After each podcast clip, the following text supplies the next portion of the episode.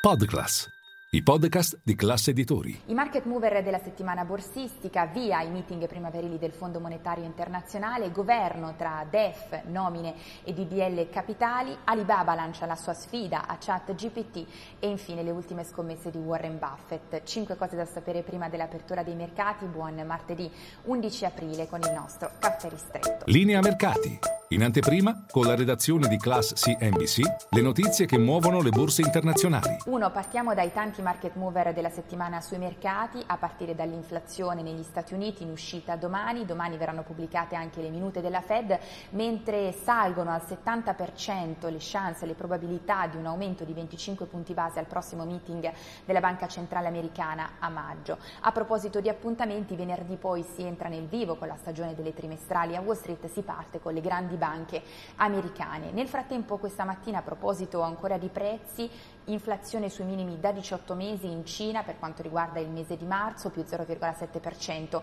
anno su anno. E attenzione questa mattina anche al mondo delle criptovalute perché torna a correre il Bitcoin e per la prima volta da giugno supera la soglia psicologica dei 30.000 dollari. Due, veniamo ai meeting primaverili del Fondo Monetario Internazionale e della Banca Mondiale, si parte oggi a Washington riuniti banchieri centrali, ministri delle finanze e accademici per fare il punto sullo stato di salute dell'economia globale tra inflazione che resta elevata, rischi per la stabilità finanziaria e tensioni geopolitiche. Oggi verrà pubblicato il World Economic Outlook, ma in attesa di questa fotografia più completa, il numero uno del fondo, Cristalina Georgieva, ha già anticipato che nel 2023 la crescita a livello globale resterà sotto il 3%, mentre per i prossimi cinque anni sarà intorno a questa soglia. E poi tre, veniamo alla settimana decisiva per il governo, oggi appuntamento con il Consiglio dei Ministri nel primo pomeriggio, sul tavolo il DEF, secondo le attese più 0,9% il PIL per per l'Italia nel 2023 e deficit al 4,3%. Sul tavolo del Consiglio dei Ministri ci sarà però anche il disegno di legge capitali per riformare e potenziare il mercato dei capitali italiano. Al termine poi del CDM oggi in programma un vertice di maggioranza per fare il punto sulla partita delle nomine. Il governo, la maggioranza si trova a eh, dover ricoprire diverse poltrone con la scadenza di diversi CDA di partecipate pubbliche e in particolare si vuole chiudere entro oggi, prima che il ministro Giorgetti parta per Washington per i meeting di primavera del Fondo Monetario Internazionale e eh, se nel caso di Eni e Poste tra le big di fatto si andrebbe verso un rinnovo degli AD, nel caso invece di Enel e Leonardo la partita sembrerebbe ancora tutta da giocare.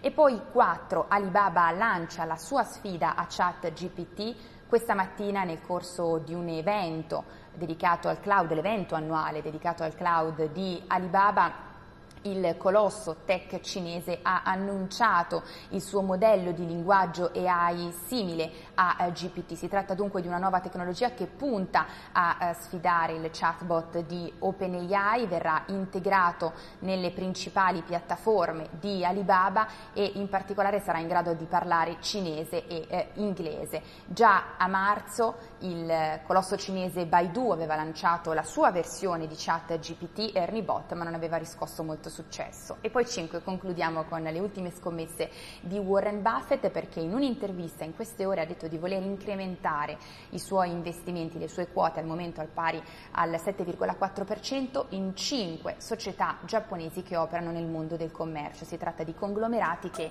eh, importano in Giappone diverse materie prime, dall'energia ai eh, metalli. È tutto, vi aspetto in diretta a Caffè Fari con tutte le notizie.